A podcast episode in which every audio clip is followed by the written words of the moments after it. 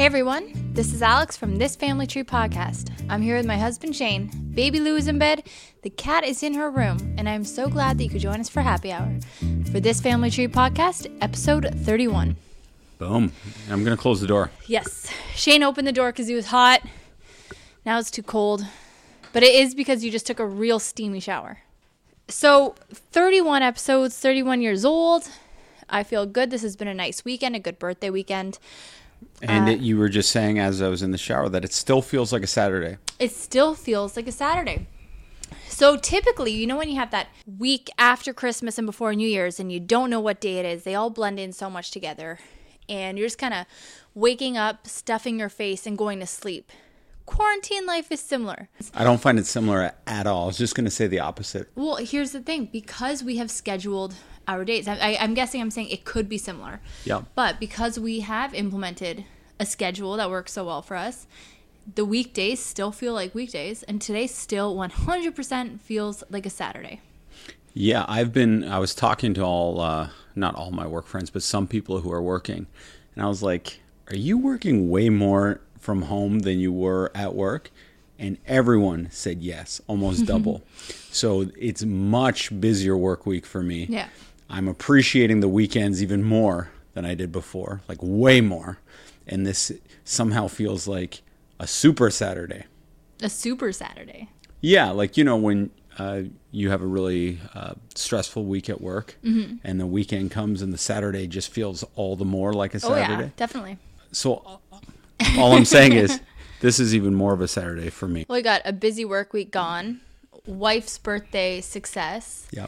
and surviving the first week of coronavirus pandemic in Canada. True. So it is pretty big news. Um, we we went for a walk today, as we have been doing every day. That's a part of our schedule, obviously.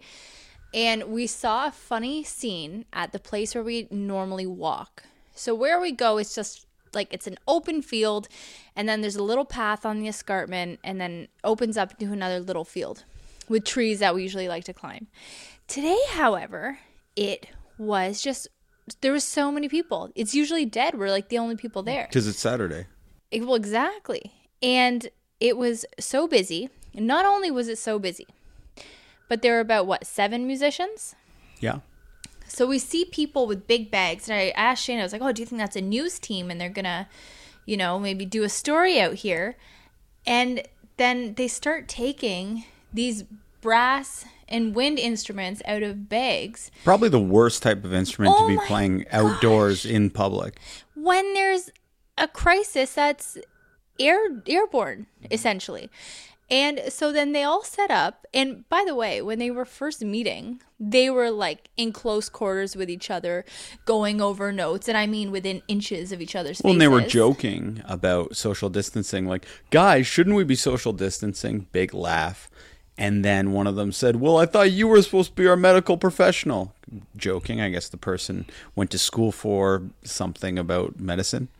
It was disappointing to see. So they set up at this, you know, this really nice lookout spot and they just started playing their instruments. It's like at least maybe go for strings at this point cuz the one guy's got like a tuba and all you can picture when you see him playing it is just his spit droplets just whooshing out of it and hitting passersby in the face and just spreading disease. So, uh, although we had thought a lot of people were taking this seriously, because Mm-hmm. people we know are taking it seriously, there's a ton of people who aren't taking it seriously. Yeah. And just a simple peruse on Facebook, there's all these debates of people, like we just, you were just involved in a debate where someone was saying, shouldn't we just get it over with already and have everyone get sick and save the economy?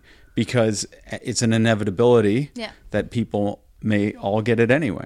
He was more posing this as a question like, do you think this is a good idea or not? And some people thought it was a good Of idea. course, some people do because some people don't give a shit about people Mm-hmm. if they're not in their family directly or you know directly in their lives. And these people tend to lean towards the Trump. Like if they were in Of the states, these pe- these people would have been Trump supporters.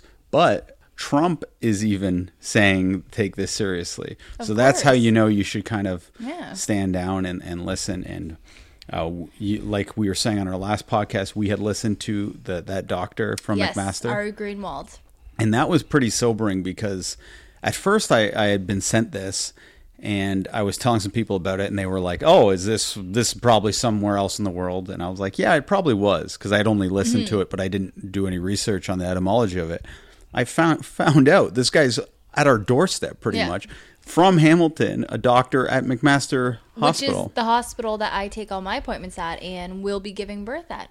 So that was pretty frightening for me and just feeling how bad it could get and mm-hmm. even what what is what was silly last week isn't silly now, and what's silly next week might or what, what, what, what seems what's serious next week. yeah, does anyone know what I mean? You're silly.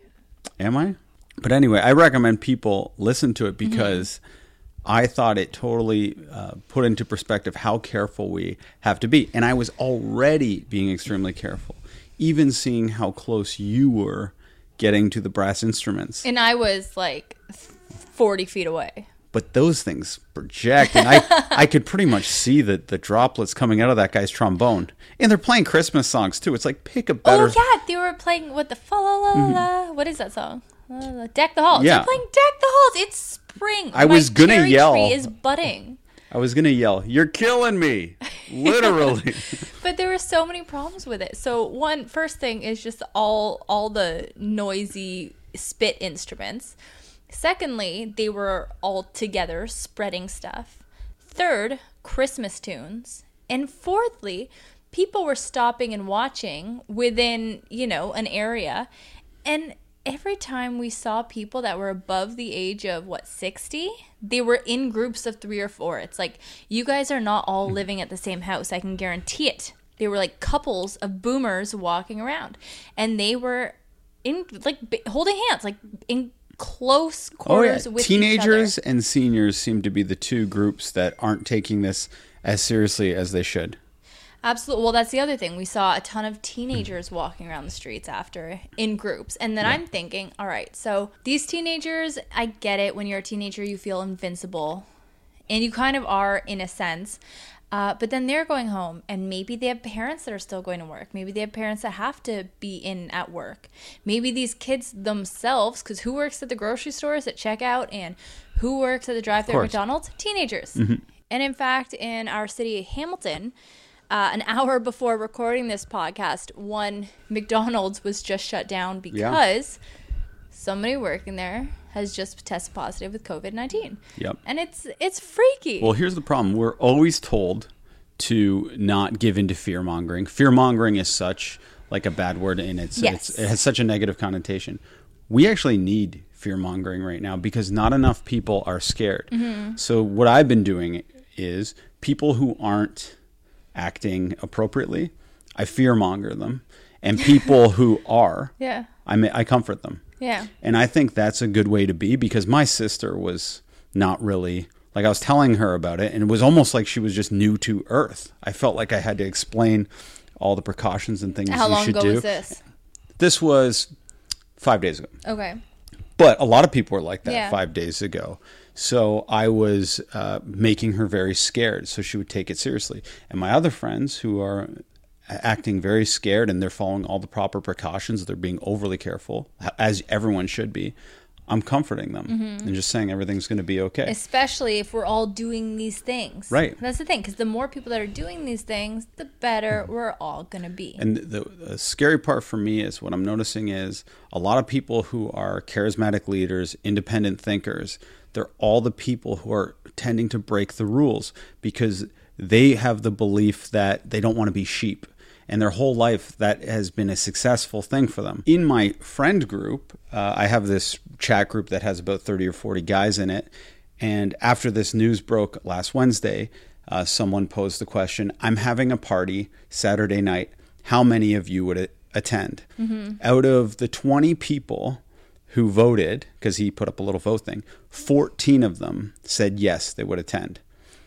And it wasn't all the idiots of my friend group saying yes. It was all the smartest guys in the group, including a university professor, uh, people who own and run successful businesses, all the people who typically think outside of the box and are, are very forward thinking people were all the people to ignore the advice of health professionals. And that's what's scaring me. Yeah. That I'm seeing a lot of these people on Facebook, these same types of people who are very influential and charismatic, ignoring the rules. And then these people are going to have it spiral out of control. No, I agree. Um, and actually, because I had the same reaction. So I just like everybody being on the same page. And it's kind of funny. Like, we ordered our groceries because we're not gro- grocery shopping, obviously. Couldn't bring myself to go to into a grocery store at this point, and again, neither could my parents. Uh, so we're all getting them delivered. So we had the delivery person. You know, they dropped us, dropped them off on the porch and left, like zero looking at them even. And then Shane puts on gloves, brings them to the back door, which is right by the kitchen, and then opens all the bags, in which I will then take out the products and put into a hot, soapy sink.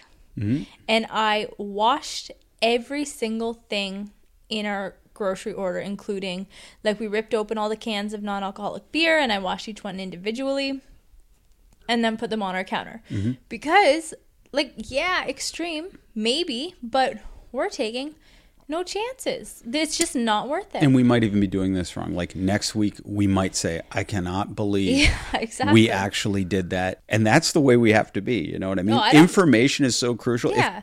No, and I also don't think that it's like I don't become too afraid by listening to this. Some of it will get me down, but in the end, it's reassuring because mm. I'm just thinking to myself, okay, I'm doing my Yeah. part. I'm doing everything I can. This is good. And if more people do their part, then that's also good. And then we can, you Yeah. know, nip this in as much of the bud that is left. Uh, so I don't find it scary. I find it almost empowering. Like I like all this information. Well, the problem is too. Yesterday, I had heard this doctor speaking of how vigilant you need to be, and what he's seen and his recommendations. And I wanted to send it to you, but it was your birthday, and I knew we were going to be in mm-hmm. contact with your brother Jake and Alana, who hadn't necessarily been following all the guidelines because they are in a safer position than us. But I, I, I want to be so polite and not rock the boat. I didn't send it to you because I didn't want it to interfere with your decision to interact with them. I just wanted you to be very careful. Yeah. And I wanted I was going to send it to John and Lorna, but I was like, they're going to think I'm just being a jerk. But I can't think that way because this transcends being a polite person. Of course. Manners, because this thing is more airborne than people realize. Like I was listening to an airborne disease Mm-hmm. specialist. He said stopping this is like trying to stop the wind. And that really resonated with me. You're looking at your phone. Do we have to call? we have a caller. So we've got a lot of couples in quarantine these days. And Shane and I, as we were talking about on mini podcast number four, that we're, we feel pretty lucky to be quarantined with each other because we get along, we like each other, I think I called you my best friend. You did call me your best friend, and I am never going to forget that and always remind you of it. But we do have a sex therapist and relationship therapist that is going to come on the line with us. Th- this is the person who I listened to their podcast? No, the silky she's coming voice? on after. Okay. Uh, so this is Dr. Lauren Fogel Mersy, and I found her online. That's an was- amazing name. Yeah, I was looking up uh, respected uh, relationship or marriage therapists with Instagram accounts, and then she was in like a list of the top ten. We're excited to have her on the line. Yeah. Hello. Hi, is this Lauren? Yes. Hi, Lauren. This is Alex and Shane from this Family Tree podcast. Thank you so much for taking our call tonight. Oh, sure. My pleasure. Are you in Toronto? We are just outside of Toronto. We are in Hamilton.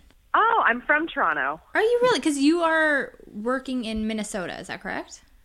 Yeah, yeah. I'm in Minneapolis now, but yeah, originally from Toronto. I grew up in North York. Oh, oh that's very cool. awesome. Well, former neighbor. Super happy to have you on. Yeah, absolutely. So, you are a relationship and sex therapist. Are you able to just get into a little bit more of what it is that you do for couples? Yeah, absolutely. So, um, what I do for couples is a couple of things. Um, I'm specialized as a certified sex therapist. So, uh, what I do is a lot of work around people. I mean, some people call it sexual dysfunction. I'm not a big fan of that language, but people who are struggling with their sexual response or have like differences uh, between partners when it comes to what they want sexually. So that's a large part of what I do. And then for um, relationship therapy, I do a number of things, mainly helping people who feel like they are stuck or um, pr- like difficulty with communication, that sort of thing. Okay. So we have questions uh, from some listeners that pertain to being in quarantine with your partner or your spouse, which is Yeah. Probably so. Shane and I were just saying we feel pretty lucky because we like each other a lot, so it works out for us. Right. But Yes. I mean, after a certain amount of time in quarantine, even if you like each other, you're gonna, you know, come across some obstacles, and some things are gonna get difficult. Right. So we have some questions. Uh, the first one. So, do you have any tips on rekindling intimacy after kids? And again, I can only imagine when you're in this position and you're trying to make the best of it. You're at home. You're stuck at home. Throw kids into the mix.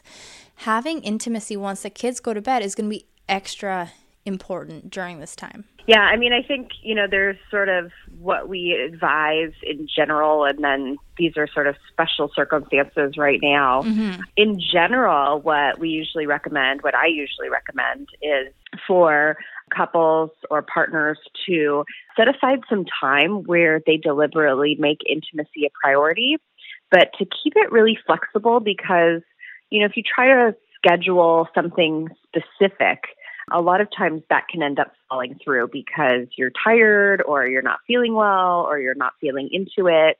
And so I often will recommend, you know, just setting aside some time for one on one to either cuddle or kiss or caress or, you know, just some time together that's just for the two of you. So, you know, that way you can kind of make make something work amongst whatever the circumstances are.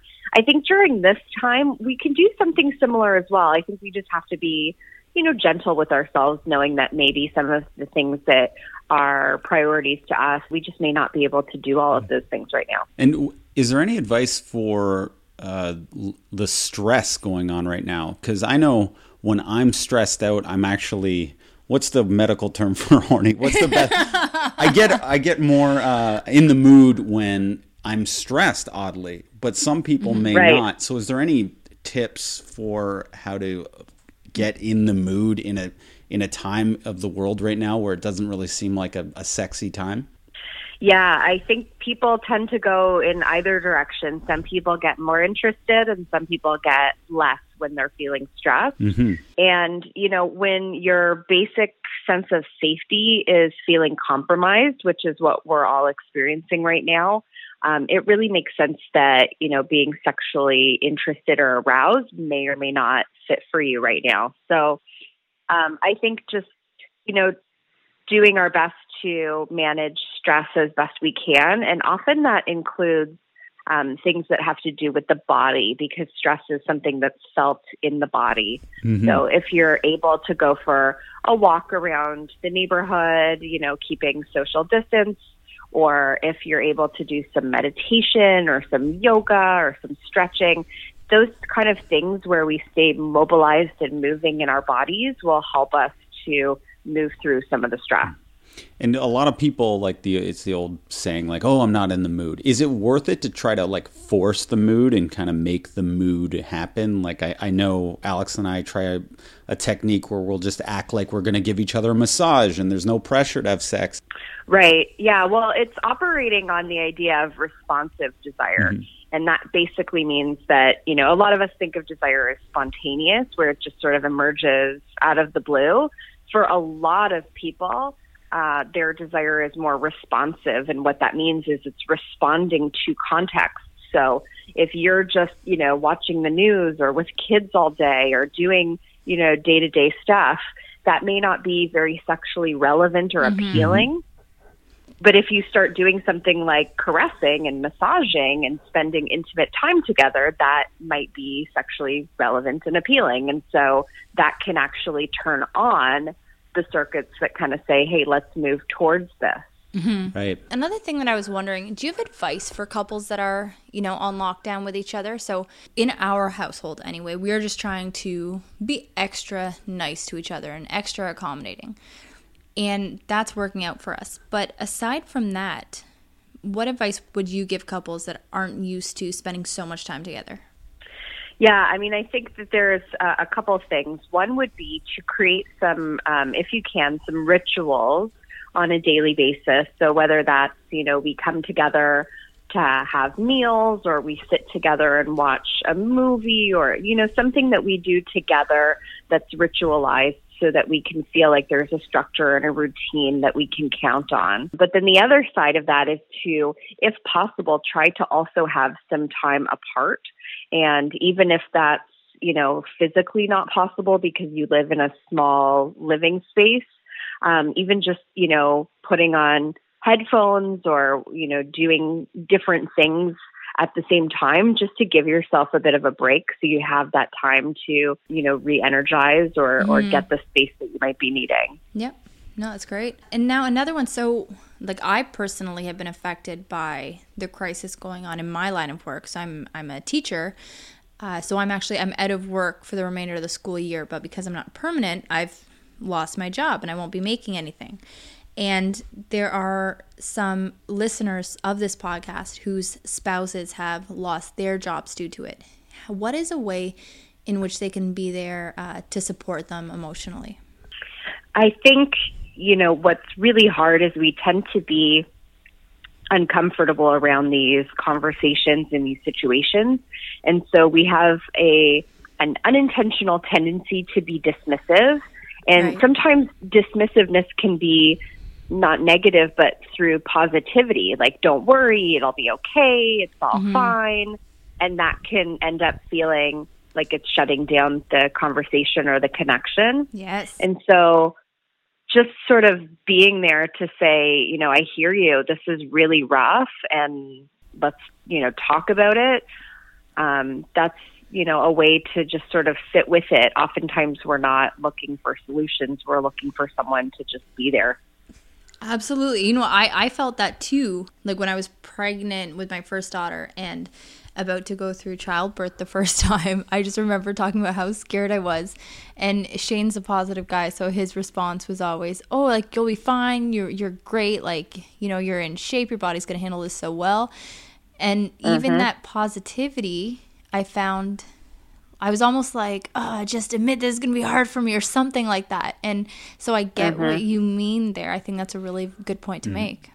Yeah, we just need to feel validated. And so there's some, you know, simple ways that you can practice doing that. And I don't know if folks are familiar with the Gottmans, who are sort of couples therapy gurus and um, they have an app that you can download for free to your phone, which is a great resource, especially at a time like this. Mm-hmm. And it's called the Gottman Relationship Checkup.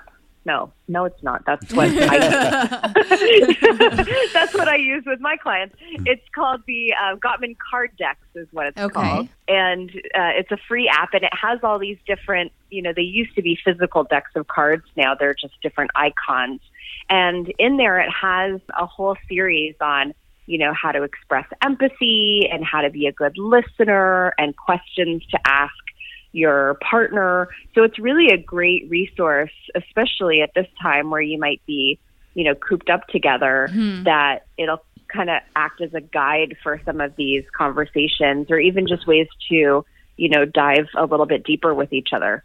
Mm-hmm. And do you have any other resources that you might recommend, whether it's a book, an essay, an app uh, that we could recommend to listeners who might, you know, need a little bit of help through this trying period?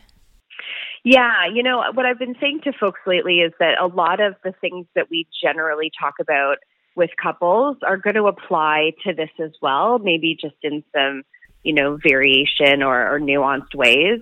Um, the number one book I recommend to couples is called The Seven Principles for Making Marriage Work, and that's by John Gottman. Okay.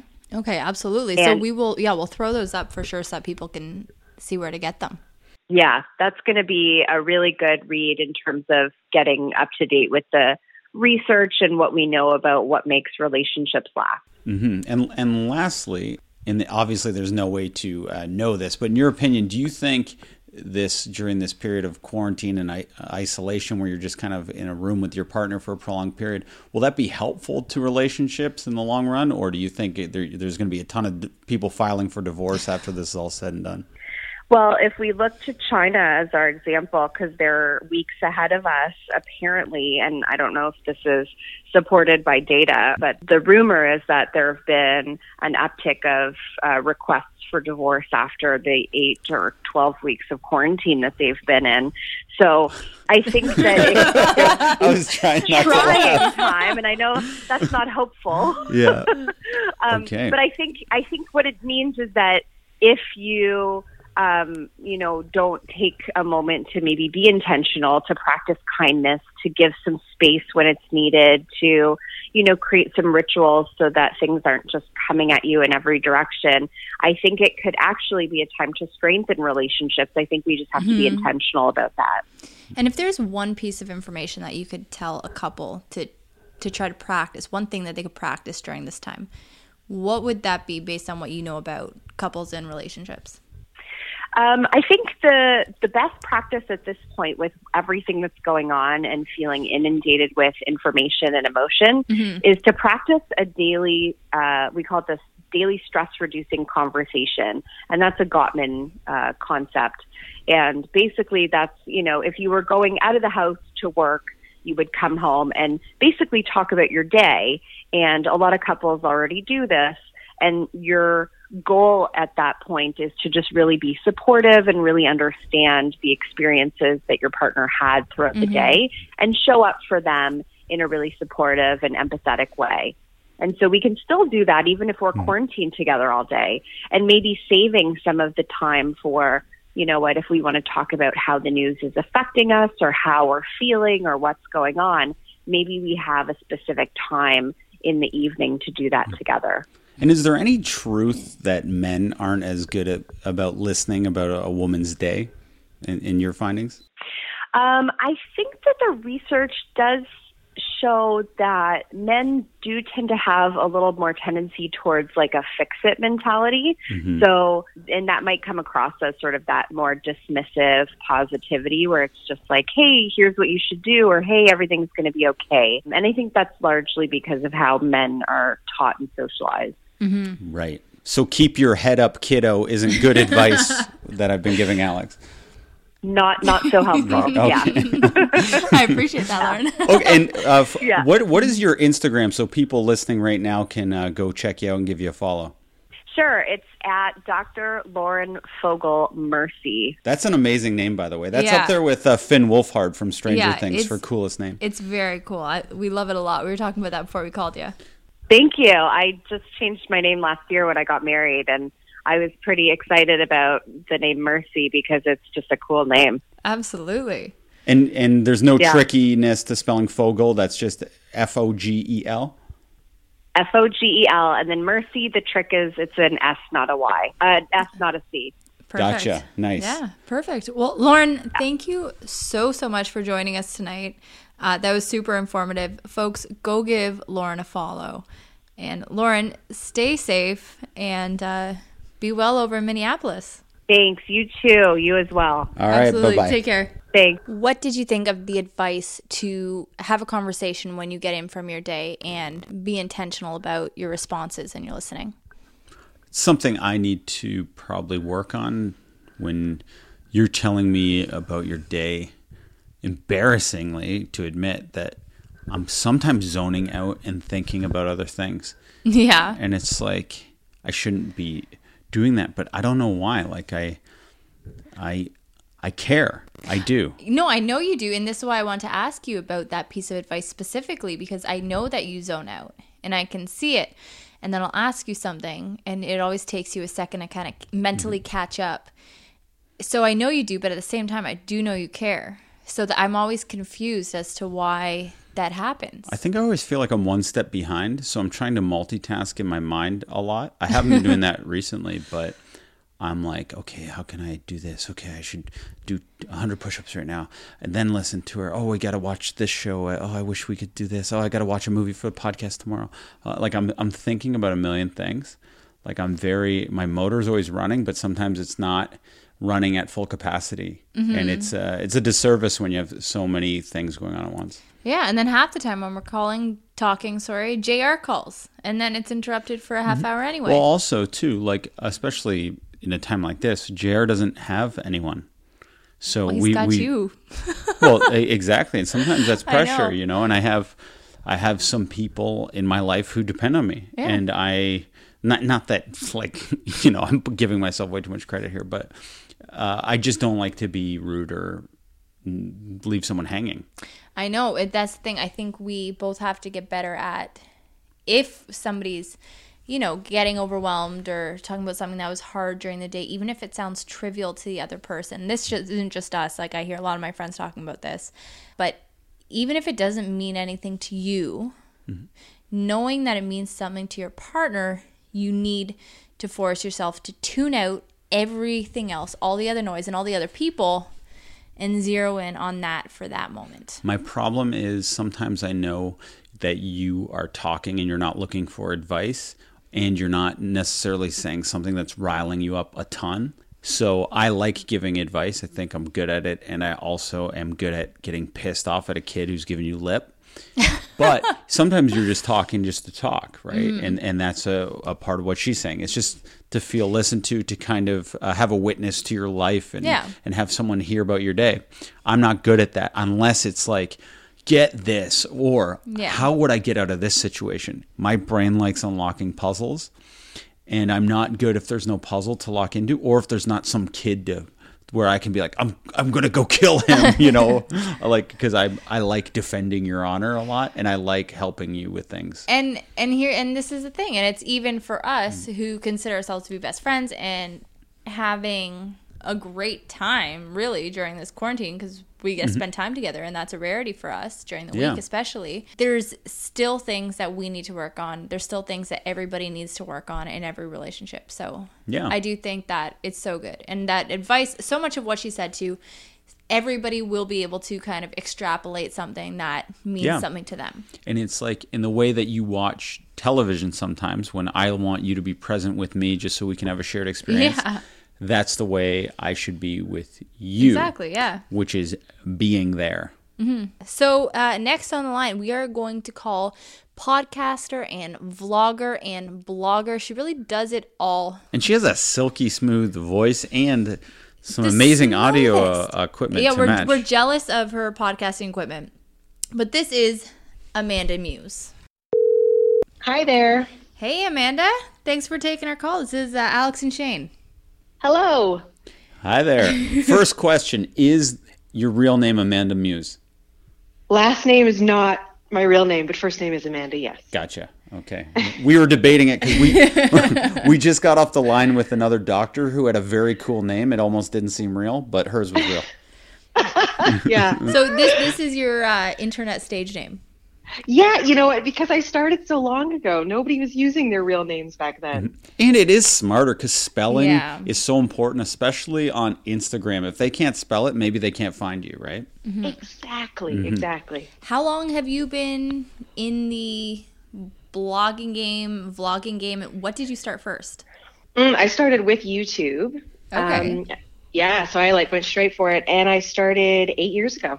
Oh, good Wow. for you. So would you say you got uh, in just under at the right time, or are you kind of uh, boxed out of that sweet spot when all, all the people were really getting a good fan base? It's hard to say. I feel like I was such an anomaly at the time because nobody was having babies and talking about it on the internet. Like it Right. wasn't a thing. Everyone was like, "Don't don't talk about being a mom. Like you have to be so many other things." Yeah. So I don't know though. I feel like in Canada we're lucky. Like the the pool is a bit smaller, so I think I've been in it at the right time. Sometimes I, I wish I'd gotten in sooner, but my life was so different then. So Oh, absolutely. Yeah, on YouTube, it always seems like the best time to start is yesterday. But now it seems like to join is very impossible to, to get some traction and get in that uh, coveted algorithm. Even on like Instagram, anything. Mm-hmm. Yeah. It's it's so hard to make any kind of mark and especially like Shane and I have been talking about this time period specifically content is just getting lost in the mix because everybody's at home, everybody's producing content.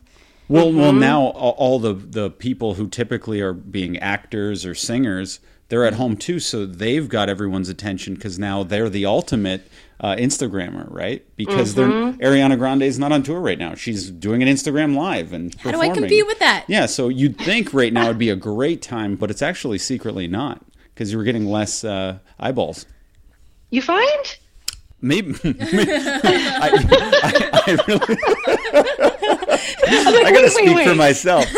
You're, you're blowing up here. We're tr- we're trying to make ourselves feel better. But then again, Amanda, you have uh, this is part of the reason we wanted you on the line because I am very new at this. I've been doing it for just two years, and that in itself has been difficult, but so worth it and so much fun. So I've had a great time. But I wanted to ask you, as the experienced internet person, mm-hmm. uh, what do you find people are looking for in this time of crisis? Because I've seen people avoid talking mm-hmm. about it completely and just say, hey, I'm not going down that road. And then I mm-hmm. see other people that are saying, look, it's almost dishonest not to talk about it. So where do you lie on that spectrum? Okay, so I, I feel exactly what you're saying because I am noticing that there's like this there's this spectrum, right? So you've mm-hmm. got like the people preparing for doomsday. And even as I say that, I just had to take a deep breath because I'm like, for the love, like it's mm-hmm. so heavy, mm-hmm. you know, Yeah. like like who isn't living under unless you're living under a rock Yeah. you are reading the news articles you're checking the news you're trying to monitor your mental health. So i find it's finding that middle ground right now where mm-hmm. you know what is it that you specifically offer your audience? Mm-hmm. And for me i know that it's this even though I'm not always super calm, it's this like sense of normal living. Like I was, I remember my tagline used to be keep it real before real was this overly used word. Yeah. Um, you know, it's like let's do life together. So I'm continuing to do life and that hasn't changed. So people have been saying like let's keep things normal with little sprinkles of okay let's talk real life like how am i actually entertaining my kids how am i actually staying sane because i too am you know doing this isolation thing and it's like you know so it's it's like a little bit of everything but let's mm. keep it not chaotic and stress everybody out Yep. Yep. So, it, and this word gets used a lot, but is authenticity a, a huge part of your brand? It's ev- everything, absolutely. Yeah, like it's. I think the greatest compliment that I ever get is people who have been like, "Hey, I've been watching you since your first video in Malaysia because I actually was living in Malaysia when I started all of this." Mm-hmm. And they're like, "We've been with you this whole time, and if anything, the only thing that's changed is just the volume that you speak at because at the time I had a mm-hmm. tiny baby that was sleeping all the time." Oh, so you had to whisper, yeah. Actual You know? yeah. Yeah. Yeah, like I was literally like, "Okay, she's napping. We can do this video. So video." you um, you were living in Malaysia with your baby. Like you had your baby over there? I did. I had both my kids uh, No living way. in Malaysia. I married a pilot, so we we've lived we lived there for four and a half years and have jumped around. And now we're I'm not even from Ontario. Like I'm from Montreal. Anyway, so we've moved around a bunch, but we're settled now in Ontario.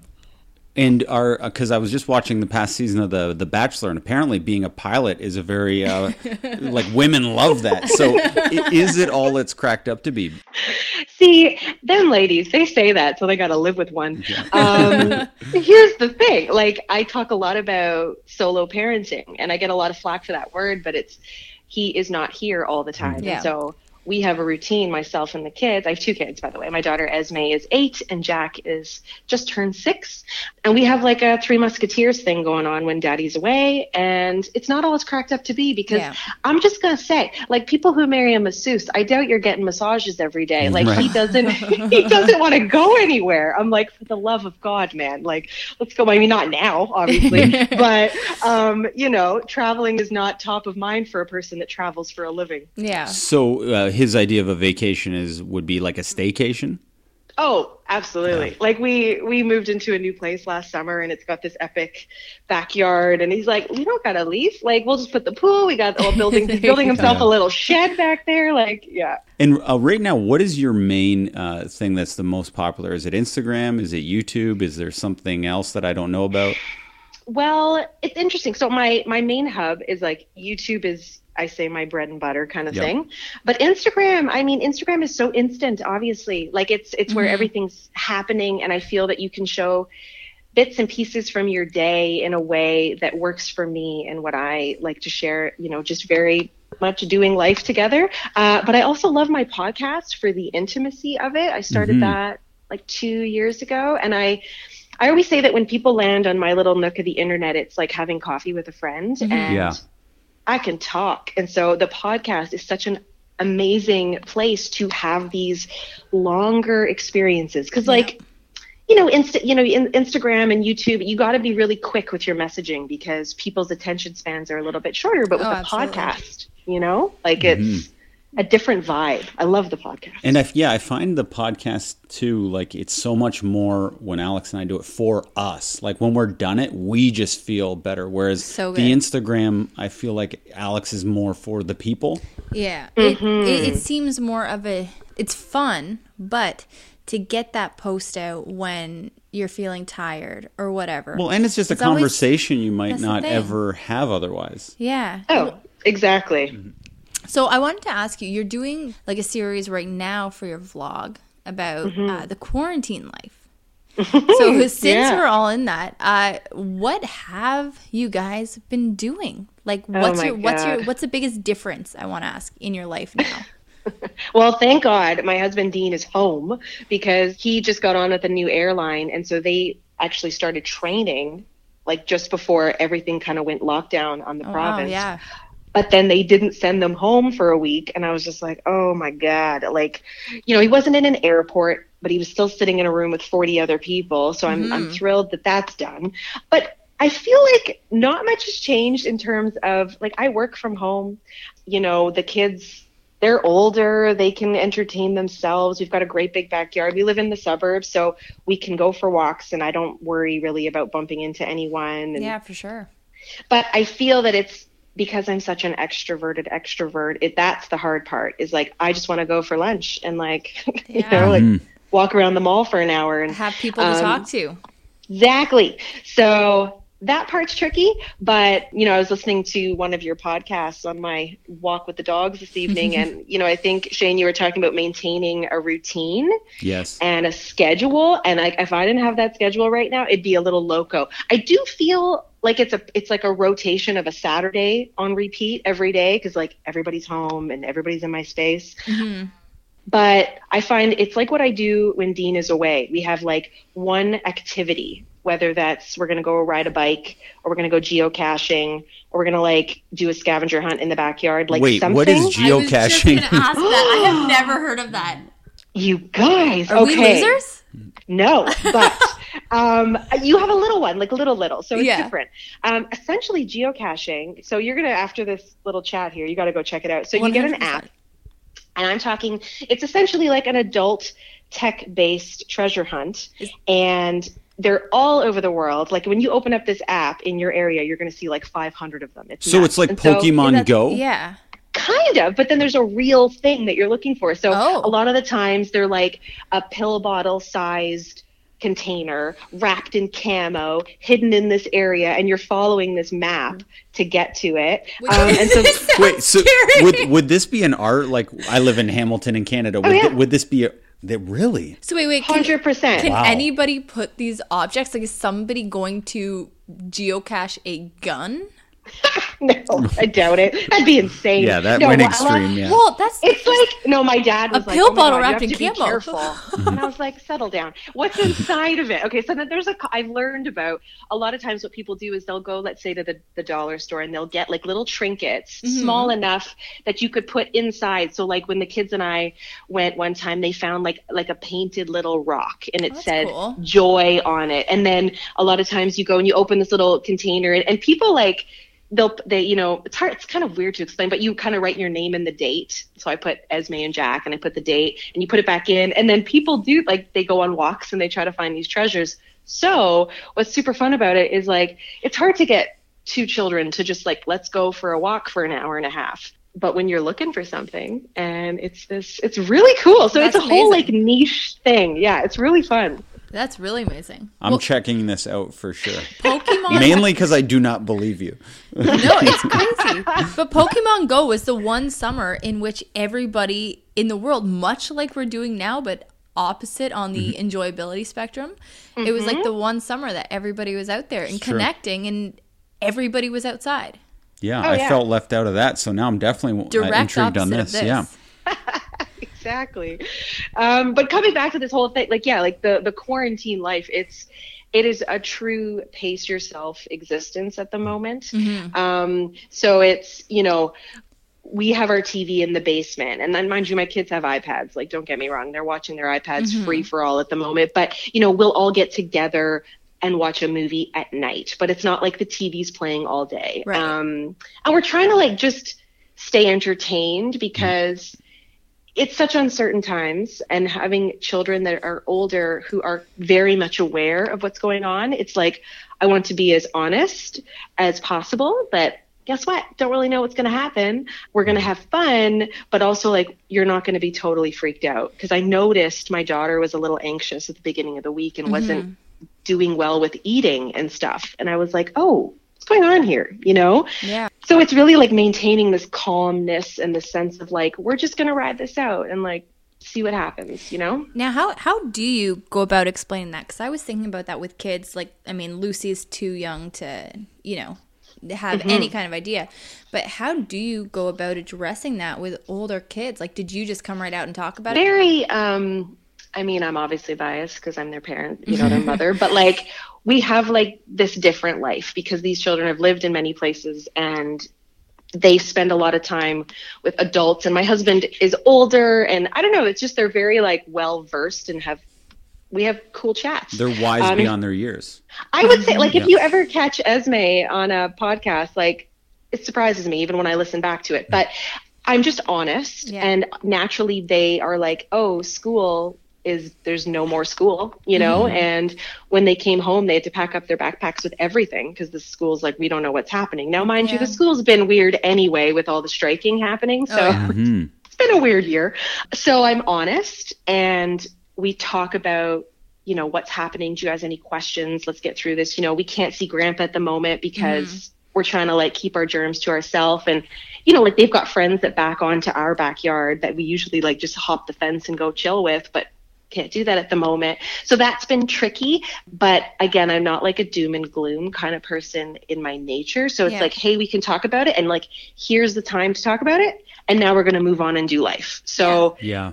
it's like because you don't want they can handle more than we think. And they're very yeah. They're like very much can adapt and are capable of processing information, maybe even better than we are sometimes, because Mhm. like they're not on Instagram all day looking Yeah. at everybody's terrifying. They don't have you know, finances to worry about. Yeah. exactly exactly So it's basically like kids are so adaptable. So it's like, look, this is our life right now, and we're just gonna have fun. We're gonna go about it the best as we can. Has- totally who's having the most difficult time with it? You think, like you, your husband, or the kids? um that's a good question so the husband just kind of went on lockdown now yesterday so i think Okay. maybe he's struggling the most Yeah. he's kind of like Okay. oh you're all here together so um, and because he's the parent who is the one that is leaving Mhm. right like he's always the one that has to go places like when dad's home he's like way more fun to the children so they're like up in you know his business a little bit more than mine so i'm just kind of like cool you guys do you so i think he's probably struggling the most but Yeah. you know, it goes in waves because, like, I heard someone speaking on Instagram the other day and I had such a laugh because they were like, you know, we're all talking about parents being home with our children and, ah, what are we going to do? But, like, there are so many couples right now who are not accustomed to being with their partner this many hours in a day, Mhm. this many days in a row. So I think it's good. It's interesting times. Well, right before we had you on, we had a sex and relationship therapist on the line. And we Mm. were talking to her about that. And Shane asked if, from her work with people, if she foresees, you know, more relationships becoming stronger or more divorces. And she said if we look to China as an example, uh, she doesn't know the exact stats on it, but there has been a huge increase in people filing for divorce. Yeah. Yeah. Yeah, uh, that's tricky. Like, fortunately, Dean has such a strange job that he's often home like way more than the average person. So we kind of we're very good at just like, okay, I'm gonna go do my life now, and like you do you. I'm gonna work out. I'm gonna go for a walk. Like we're very, you know, you just kind of leave each other be a bit, little lone wolf situation as Mhm. much as possible. uh, I find is a good tactic. Actually, you mentioned working out, and that's the last thing I want to ask you because you do post out workout videos every day. Uh, and I'm trying not to be such a lazy pregnant woman, but it's so hard to fight the tiredness and the belly cramps and everything that comes with it. But what is your favorite at home quarantine workout? I follow a few creators, but I really love her name is Maddie, but she's Mad Fit on Instagram Okay. and on YouTube. It's a little intense. So, like, let's be honest. when I was pregnant, I put on like 80 pounds each time, and I was really good at sitting and anxiety eating. So, like, Wow. working out wasn't my thing. Yeah. Um, so it's hard. I feel that, but I do have to work out because of my met, like just to stay sane. Like Absolutely. I can't. Yeah, it's it like just gets rid of that buzz, you know, that stress that's kind of ongoing. No, absolutely. So I'm wondering if I checked out Mad Fit and mm-hmm. did an augmented pregnancy workout for lazy pregnant women, that that might help. Honestly, just it's just moving. Even you know what I mm-hmm. prefer though. I love I love a good yoga sesh. Oh, Um, absolutely, yeah. like yoga with Adriene. She's got such a cool vibe on YouTube, and um, that's always nice just to get things moving a bit, you know. Absolutely. Yeah. Well, to get things moving here, where can uh, listeners find you? If they want to go and give you a follow, your podcast, your YouTube, how can they find you on the internet? Sure. So it is Amanda Muse pretty much everywhere. The podcast is called The Sandwich. And yeah, if you search Amanda in Malaysia, I'm probably the only one there. So Amanda in Malaysia? yeah, if you Google that, it's about the only girl who's going to pop up. So That's amazing. Into it. Well, Amanda, thank you so much for joining us tonight. That was lots of fun. And uh, stay safe and stay sane, I guess. you guys too. Yeah. Thanks so much for having me. Absolutely. Take care. Okay. Bye. Bye-bye. Yeah. Beauty. So she's been at it for a while. She had a good energy that she was making me feel The better. best. I'm Yeah. feeling better. I'm feeling energized, and I feel like I don't know. I feel like I could do something right now. Whoa, whoa! Don't give me too many details, Alex. Do we have we have questions from the people? Okay, so we've got a few questions from the people. Um, we saved most of them for the relationship therapist because, of course, she is more qualified than us. However, there are a couple we didn't get to. So the first one husband's out of work now, and I'm a stay at home mom. I believe chores and childcare should be 50 50 now. This is a question from a follower. However, I have had people in my friend group wondering this too. Uh, they feel like maybe they're still doing the majority of the work around the house and with the kids Yeah. and their spouses are just accum- accustomed to it so even though they're home even though they're home and out of work at the moment uh, they still feel like it's not their duty so i want to get your opinion on that before i say mine because mine is going to be obvious i think which is just that they absolutely should be 50-50 at mm-hmm. that point but where, where do you stand on that Do you think in this scenario, playing with the kids is considered a chore? yes Okay. Yeah, like especially depending on age. If they're a little bit older and they're more independent, then it's different in a sense, unless you're like maybe carting them around to sports or something like that. But you know, if they're toddlers, especially, they need so much attention. Like Lucy gets bored after 20 seconds by herself. And she wants somebody to constantly engage with her. And if somebody's not engaging with her, she starts to act out and she turns into a little brat. Yeah, but I think I don't know. I like doing everything. To Mm-hmm. me, it's all fun and easy. Uh, but yeah, it should be, it should be 50-50. And the problem is some people will just say things like very like wishy-washy like, "Oh, I'm going to start doing that." It's like the the person who's hearing that, it's usually the woman in this scenario, needs to say, "Oh, you are? Okay, let's make a concrete plan. When are you going to do that again? Okay, let's write this down. Okay, so you got Monday, I got Tuesday, then you'll do Wednesday, Thursday, I'll do Friday, Saturday, whatever it is." Yeah. But just it has to go from a throwaway comment that just is appeasing the woman in the in the time period to a concrete plan. and putting something in action i i think that's where there's a huge issue because sometimes you might have a partner who's just going to say something to like you said appease you or just make you happy or you know they want to see you smile so they go oh it's okay you know i'll take the kids tomorrow while you get you have that time to take a bath and do your nails and stuff and then for the person hearing that they might be like wow Yeah. like, and that's that's so wonderful maybe they don't want to rock the boat and they don't want to put that into action mm-hmm. because they just assume it's going to happen, but then it doesn't happen. It rarely happens if it's just a comment like that. So I do think it's a great point to take mm-hmm. that comment Yeah. and make it work. Because let's face it, too, if a man does one day's worth of chores, mm-hmm. he'll feel like he just did the ultimate thing Yep. because he did that for one day, and then he'll take the rest of the week off because he's done his job, right? And that's Yeah. That's the way. Like I feel that way. If I do something cool, like oh look, I made breakfast today. It's like well, I do that every day in my effing life, Shane. So it's not that cool. Like, and it's not like you're the babysitter. You're also the co-parent, Parent. and men forget that easily. No, but I Mm. think so. And I mean, you have friends, you talk to your friends, so you get more of a male perspective than I do because I only get it through my experience with you and from, you know, my girlfriends who talk about their husbands and complain about their Mm-hmm. husbands or whatever. But our situation is a little different because you're not great at being on top of the chores. Oh, I hate chores so much. And really, uh, being here full time, I'm really seeing uh, the ingenious ways you find to kind of procrastinate. But hold on, you do have an excuse because you are pregnant. You know, when when Lou goes to bed, if it was me, and just hold on because you're looking at me so crazy right now, I would do some chores. However, I know you're tired and pregnant. Even even if I wasn't pregnant, I'd be tired.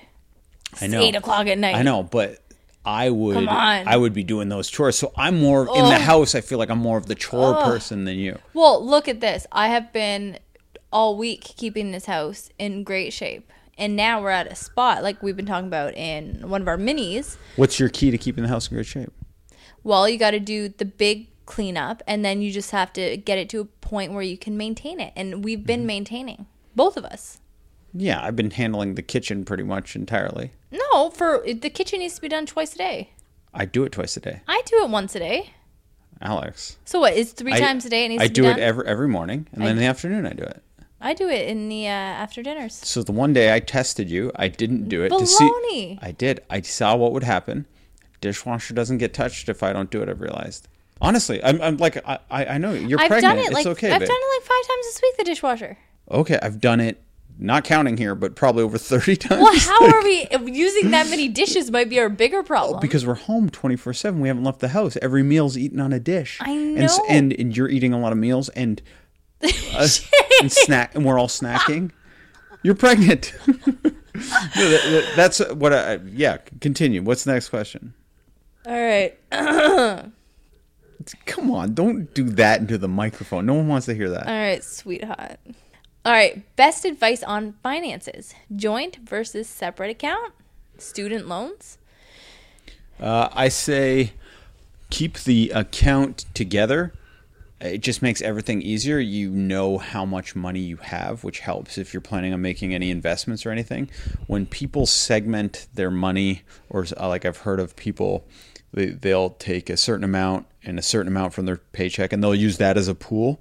Mm-hmm.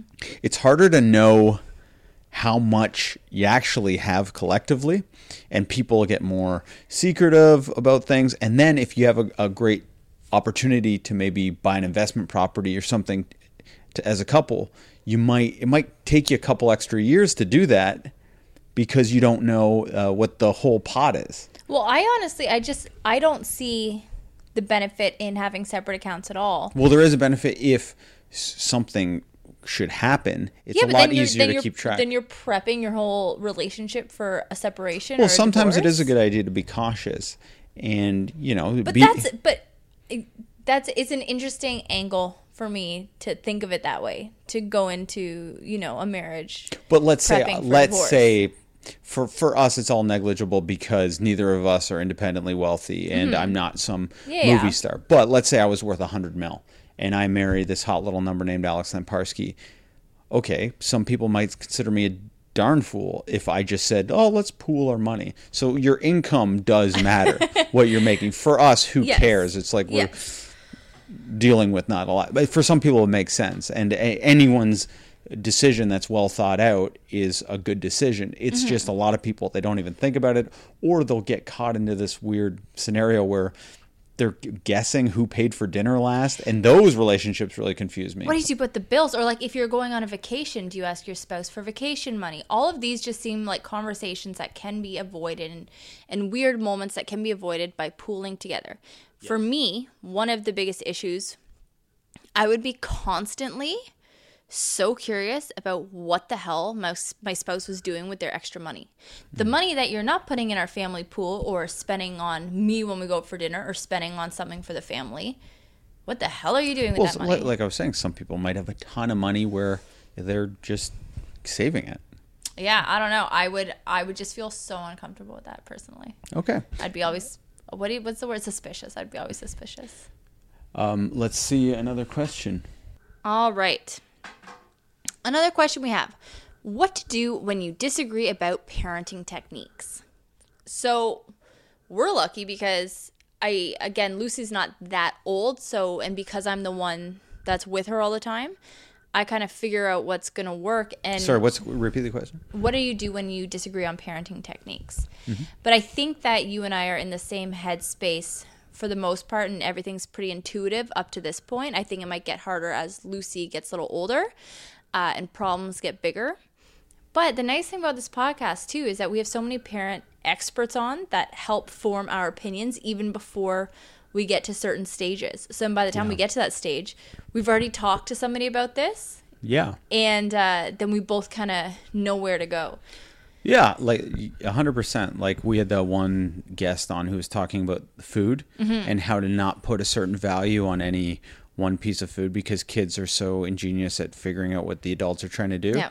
So I I notice, and I do this all the time too. But if you, Lucy has a piece of broccoli in front of her and you're like, "Look at that yummy broccoli," I'll be like, "Alex, let's remember not to place a value Yeah. on that because Lou knows." Oh, that that's bullshit. This isn't yummy. Yeah.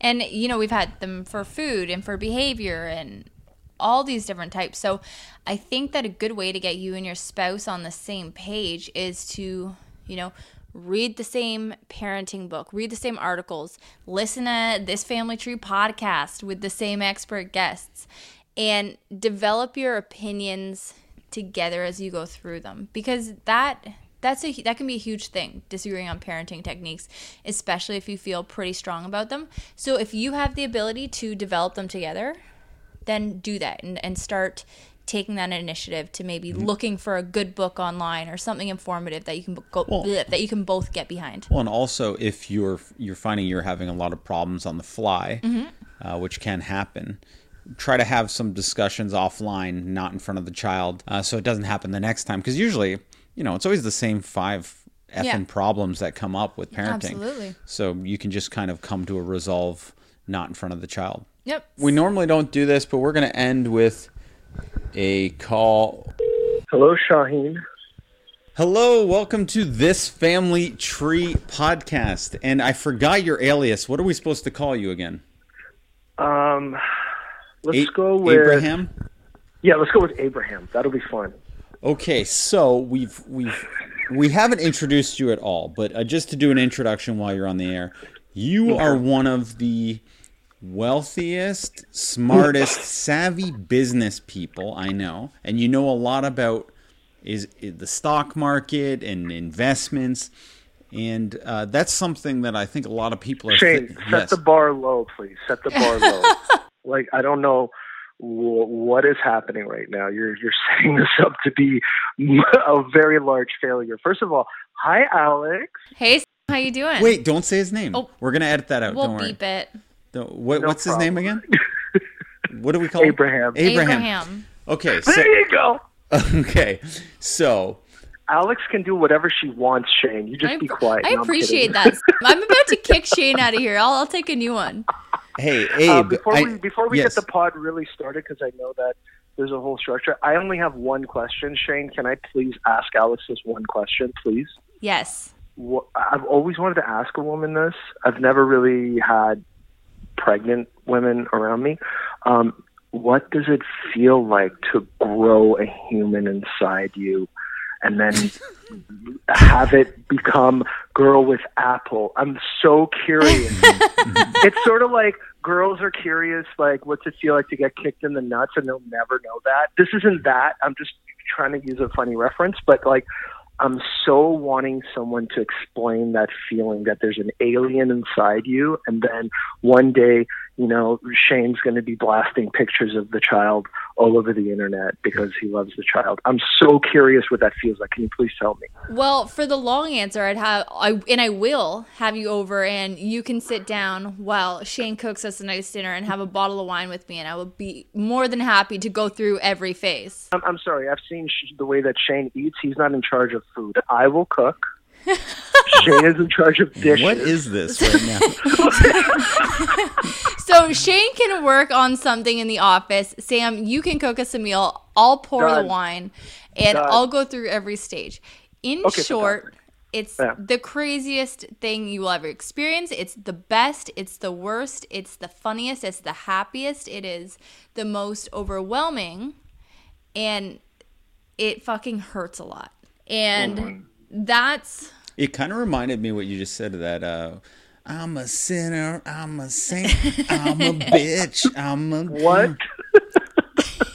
Alex, listen, is there any feeling that is mutually feelable in terms of the feeling of having something move around inside you like that? Like, I'm just, that's last question on this. no, and I no, promise no, no. Shane, There's, we're- there's you not. can't compare it. No, um, it, it was funny because when I like you know when I was pregnant with Lucy, I remember the first kicks that I had, mm. and they totally shocked me and took me by surprise. But they happened quite earlier than they did this time around, and then I was just feeling this like really kind of, you know, weak kind of kicks, and I was like, oh, yeah, it's cool, but whatever, it's Right. not amazing.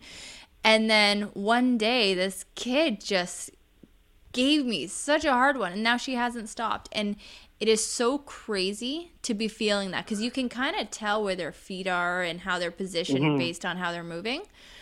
And to think that she's over a foot long at this point and Crazy. like so developed is so bizarre but nothing nothing comes close to that feeling like zero. Alex, thank you. I know right now Shane is grinding his teeth because he's like, this is not what this is supposed to be about.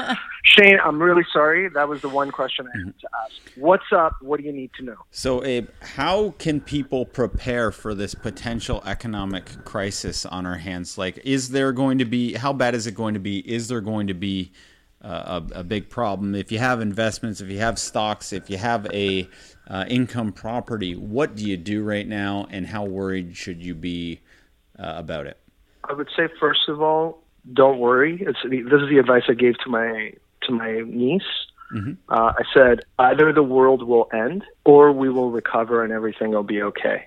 So living, cashing an emotional check that you haven't earned. Remember, you and I talked about this uh, a long time ago. I said, "Do you have a million bucks, a million dollar check in your in your wallet?" And you're like, "No." I'm like, "Okay, then don't cash an emotional check that you haven't earned."